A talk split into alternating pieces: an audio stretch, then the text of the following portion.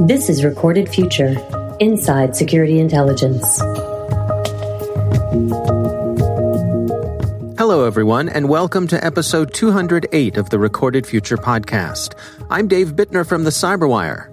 The Institute for Security and Technology recently published a report titled Combating Ransomware, a comprehensive framework for action, key recommendations from the Ransomware Task Force. In their words, the report details a comprehensive strategic framework for tackling the dramatically increasing and evolving threat of ransomware, a widespread form of cybercrime that in just a few years has become a serious national security threat and a public health and safety concern. Joining us to discuss the report is Philip Reiner, Chief Executive Officer at the Institute for Security and Technology. Stay with us.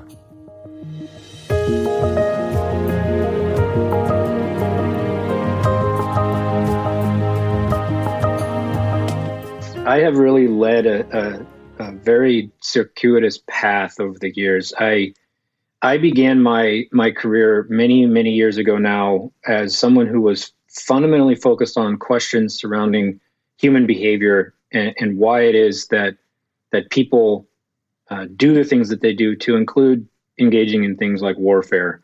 I've been everything under the sun. I've been a school teacher. Um, I've been a chef. Um, I've been a gardener. Um, but I, I found myself sitting at Raytheon Company as a as a research assistant, supporting engineers in the Space and Airborne Systems Unit, and really needed to to get into the fray. And so I moved to Washington D.C., went to Johns Hopkins SAIS, got a job eventually in the Office of the Secretary of Defense for Policy in the Pentagon, and was focusing primarily on regional issues, South Asia in particular, where I was responsible for helping make sure that nuclear weapons didn't fall into the hands of terrorists, uh, tackling everything under the sun that you can think of, and then was seconded over to the White House, where I was able to work, had the amazing opportunity to work for President Obama for four years on the National Security Council staff.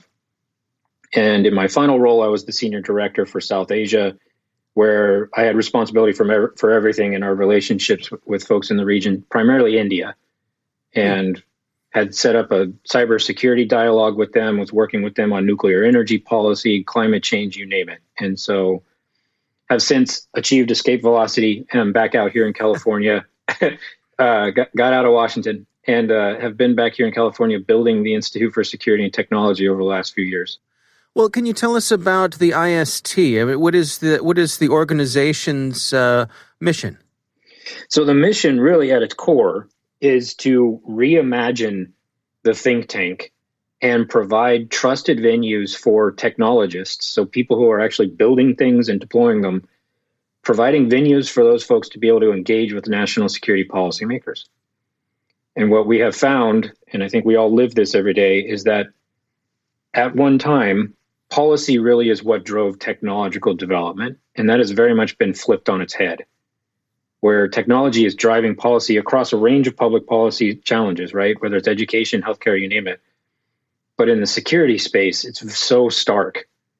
And what we've discovered is there really aren't the venues where people can get together and have, you know, full-throated debate and have arguments where it's a trusted space where they can actually put ideas on the table. And so we've been building an institute with the core mission of trying to to cross level that that sort of playing field. How do you come at that problem? I mean, when we look at, uh, I think certainly the the current situation here in the states is one that is very divided. Uh, it's hard to have a conversation about anything, and yet uh, yep. these are serious issues that you all are taking on. So what we have what we've found is, I mean, we're a we're a five hundred oh one c three, so we're a nonprofit. We don't have anything driving us except for, quite honestly, altruistic intent and we're we're a mix of of folks who are entrepreneurs and CEOs, folks who have built and sold companies, but also folks who have worked in the national security establishment. I mean, I've served at the Pentagon and at the White House. My board chair is a former Air Force officer. Um, we know both sides of the coin, and we come at this really as strongly as we possibly can, as bipartisan, bicameral as possible, because our our stance, if you will, is that we can't solve these solutions if if folks remain in their stovepipes. And so we come into it pretty neutral. And in doing so, I think we're able to bring more people to the table. How do you bring your message to the international stage when, when we, certainly we have our allies, but also our adversaries? One of the real challenges here is is being able to state the case and yet continue a conversation. I think the you know the skills that that I was able to cultivate when I was working at the White House for President Obama to be able, for instance, to to sit down with our with our Pakistani counterparts and to very bluntly say, I'm interested in supporting your activities and your efforts to counter terrorism, to go after Al Qaeda, to go go after those who are targeting your state. But you need to stop harboring insurgents who are destabilizing the government in Kabul. And so there are means through which you can engage with international counterparts who may be adversarial in some ways, but who I think you know, have a vested interest in getting ahead of these similar challenges. They're, they're not safe from cybercrime. They're not safe from these sorts of online threats. I think they have a vested interest in directing them elsewhere, but I think they also have a direct uh, vested interest in maintaining their ability to function within international structures to include financial systems. And so there's means through which you can have pretty know, open, honest conversations, even with, with adversaries, but you have to have carrots and sticks brought into the equation. Where does the U.S. sit right now in, in terms of being able to deliver that message to the rest of the world? Are we do we enjoy a, position of being on a I don't know, for lack of a better word, a moral high ground when it comes to these issues?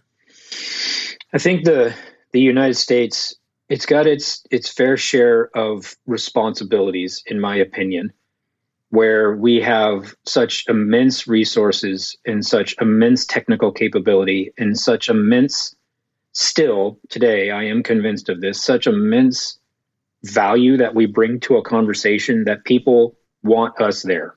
They want us to help drive towards solutions. There are reasons why there are folks who are, you know, they have pause as to activities perhaps the United States government engages in. There needs to be a level of transparency there um, to be able to have that kind of a conversation. But I do think that, you know, the U.S. is still uniquely positioned to be able to help lead some of these conversations and particularly looking at the ransomware discussion. I think there are others who are who are interested in partnering up with the U.S. to to collaboratively get after that. That's what we heard through all of our discussions, whether it's with the Australians, the Dutch, uh, the Brits, um, others. I think the Canadians, the Israelis, the the Indians. I think folks definitely could use someone who's willing to step forward and help lead such an international effort. And I think the United States remains uniquely positioned to do so. Let's dig into some, specifics together. Um, you and your team at the IST recently uh, put out uh, a publication called Combating Ransomware, uh, a comprehensive framework for action, key recommendations from the Ransomware Task Force. Um, what prompted the creation of, of this study?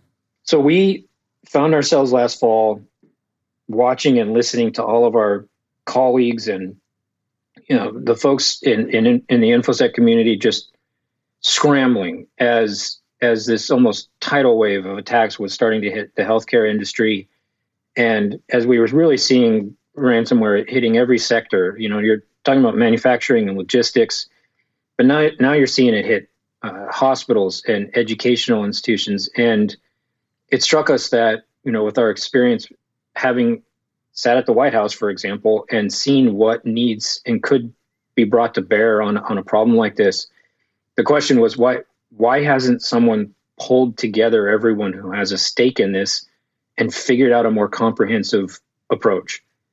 And so we started reaching out to, to friends and colleagues, both in the in the nonprofit civil society sector, but in industry, but also in government. And so we started talking to folks at GCA and CTA, folks at Microsoft and Rapid7, Palo Alto Networks, reaching out to FBI, DHS, and elsewhere, and saying, look, is there anything happening that we're not aware of that's already doing this?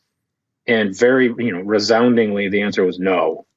Hmm. And pretty clearly, everyone throughout the ecosystem and, and it came together fast too because you know how challenging this problem is we I mean we had over 60 organizations come together as part of this effort and I think one of the really remarkable things to note is sometimes when you try to do one of these cross-sectoral collaborative efforts it's a little bit more painful to get people to show up right you got to yeah you got you got to work through a legal process or you got to you got to fight to figure out who the right person that was not an issue here at all Hmm. Um, and you had people who are in direct competition with each other on a on a business side on the business side of things. That all got put aside, and I think very quickly we were able to get a very large group of people together who all see different pieces of the elephant, right? And if you're able to get those folks together and you can put ideas on the table, all of a sudden somebody who sits over on the incident response side is hearing about some of the legal challenges or the policy challenges that other people are dealing with, and vice versa now you're starting to get different kinds of thinking going. And so that's that's what the intent was from the outset. And i think that's what we saw happen. Well one of the things that you include in the report here at the outset is is your priority recommendations. Can you take us through those? I mean, what are some of the highlights here top line priority recommendation is that there needs to be a greater level of international but also national level coordinated action here.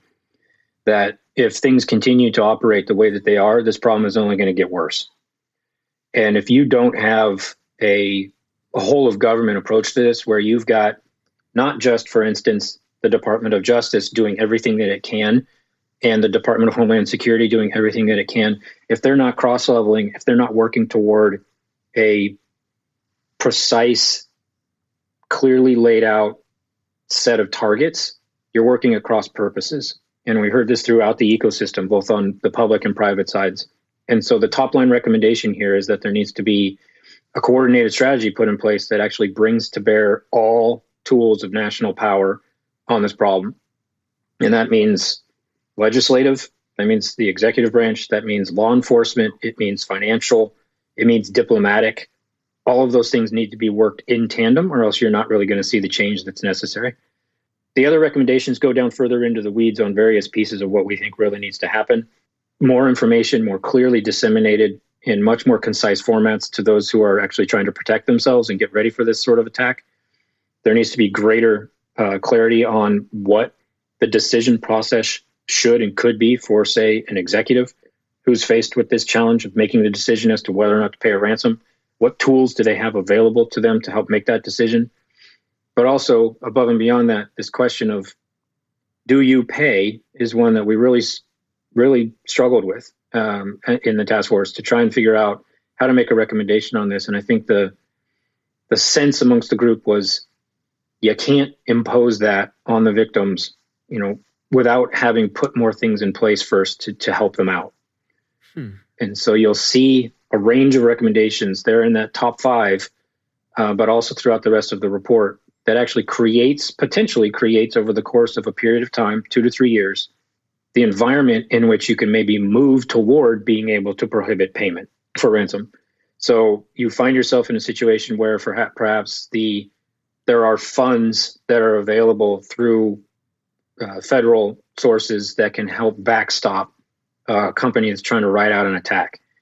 You can get tools to people to actually help them shore up their actual security posture now, well ahead of actually getting targeted.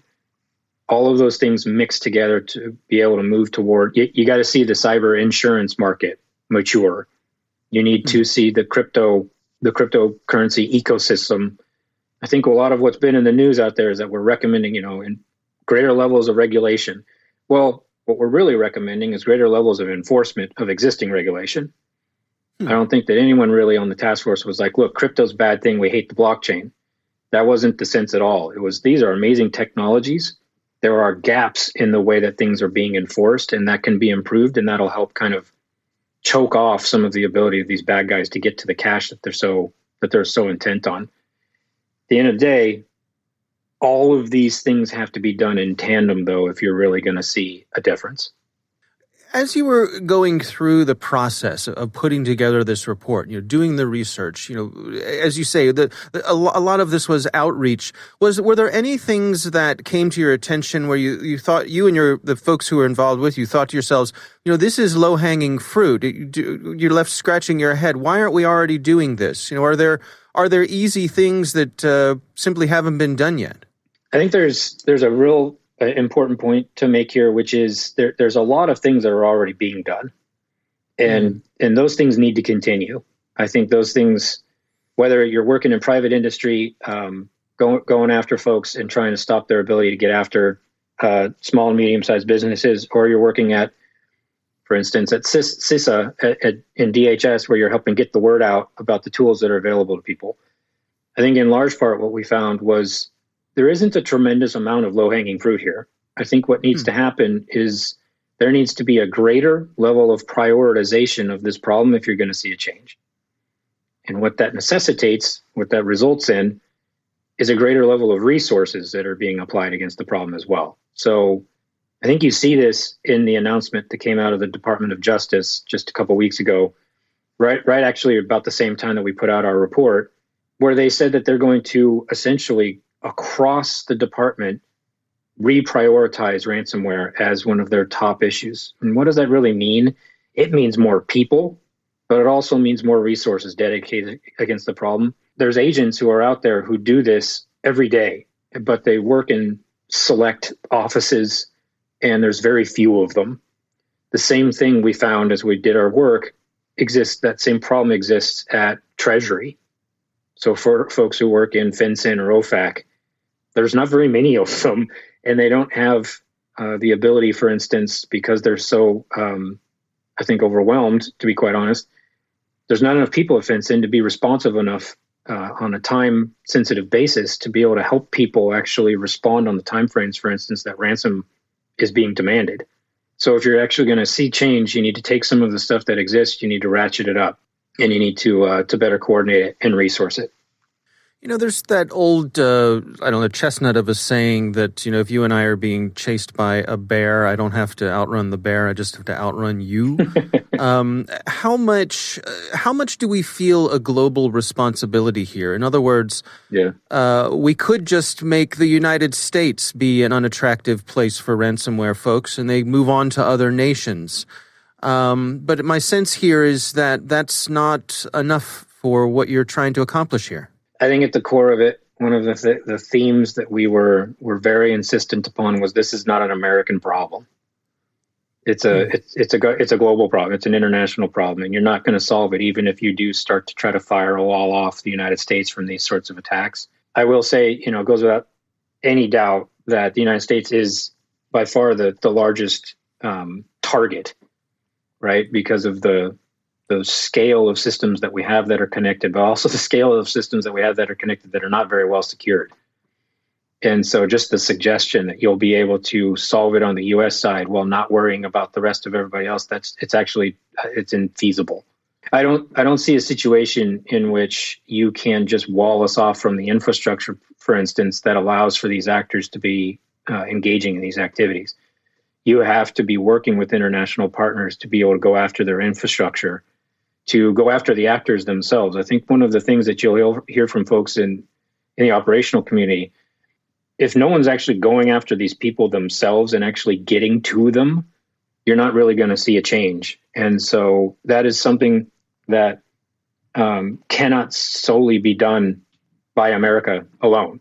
And I think uh, in order to get after that, you have to be able to go after and, and let's say you're you're incapable of being able to actually get at those people because they exist in these safe havens. Mm-hmm.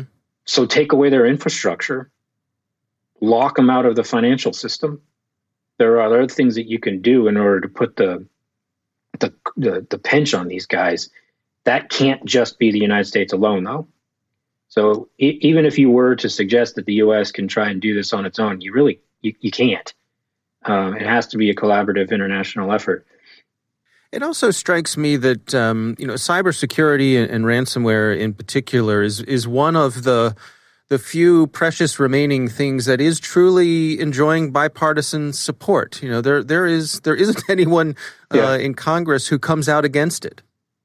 I think that is that is has very much borne true when you look at the things that have come through the cyber uh, solarium. I think that is something that we have encountered in our conversations with congressional staff on both sides, minority, majority, on committees, and who and who work directly for members the need here, right, is for both the executive and the legislative branches, at least here in the United States, to seize upon this and resource it.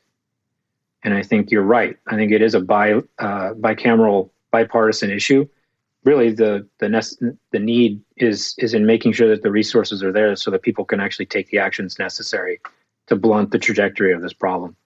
Do you have any sense for what a realistic timeline might be if, yeah. if we're looking at a a global effort to combat ransomware. How long could something like that take?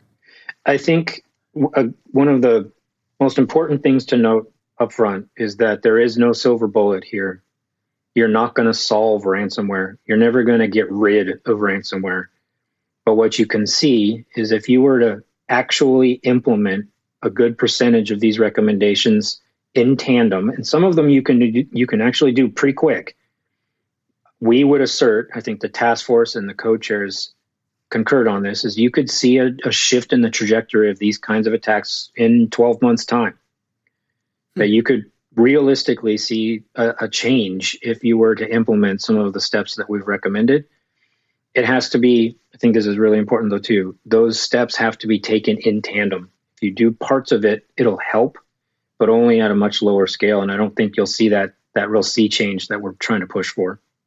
And and the signals that are coming out of the Biden administration are they encouraging? Quite encouraging. I think the um, the the way that I think about this as someone who's kind of lived through multiple administrations firsthand, they're still staffing up. They're still getting their people in place. They've got their cabinet secretaries. They're starting to put in the deputies. They're still putting folks like the the woman who's been nominated uh, to run CISA uh, Jen Easterly, still going through the confirmation process. Chris Inglis mm.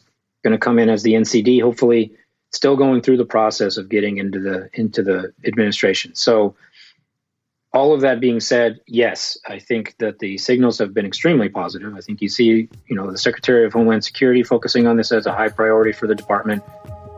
Lisa Monaco has made very clear that this is a priority for the Department of Justice. I think uh, the White House has made very clear that they're actually going to be standing up their own effort on this front. So, yeah, all, all signals are that the administration is going to be taking this very seriously. Our thanks to Philip Reiner from the Institute for Security and Technology for joining us. The report is titled Combating Ransomware, a comprehensive framework for action, key recommendations from the Ransomware Task Force. Do check it out. Don't forget to sign up for the Recorded Future Cyber Daily email, where every day you'll receive the top results for trending technical indicators that are crossing the web, cyber news, targeted industries, threat actors, exploited vulnerabilities, malware, suspicious IP addresses, and much more. You can find that at recordedfuture.com/intel. We hope you've enjoyed the show and that you'll subscribe and help spread the word among your colleagues and online. The Recorded Future podcast production team includes coordinating producer Caitlin Mattingly. The show is produced by The Cyberwire with executive editor Peter Kilpie, and I'm Dave Bittner. Thanks for listening.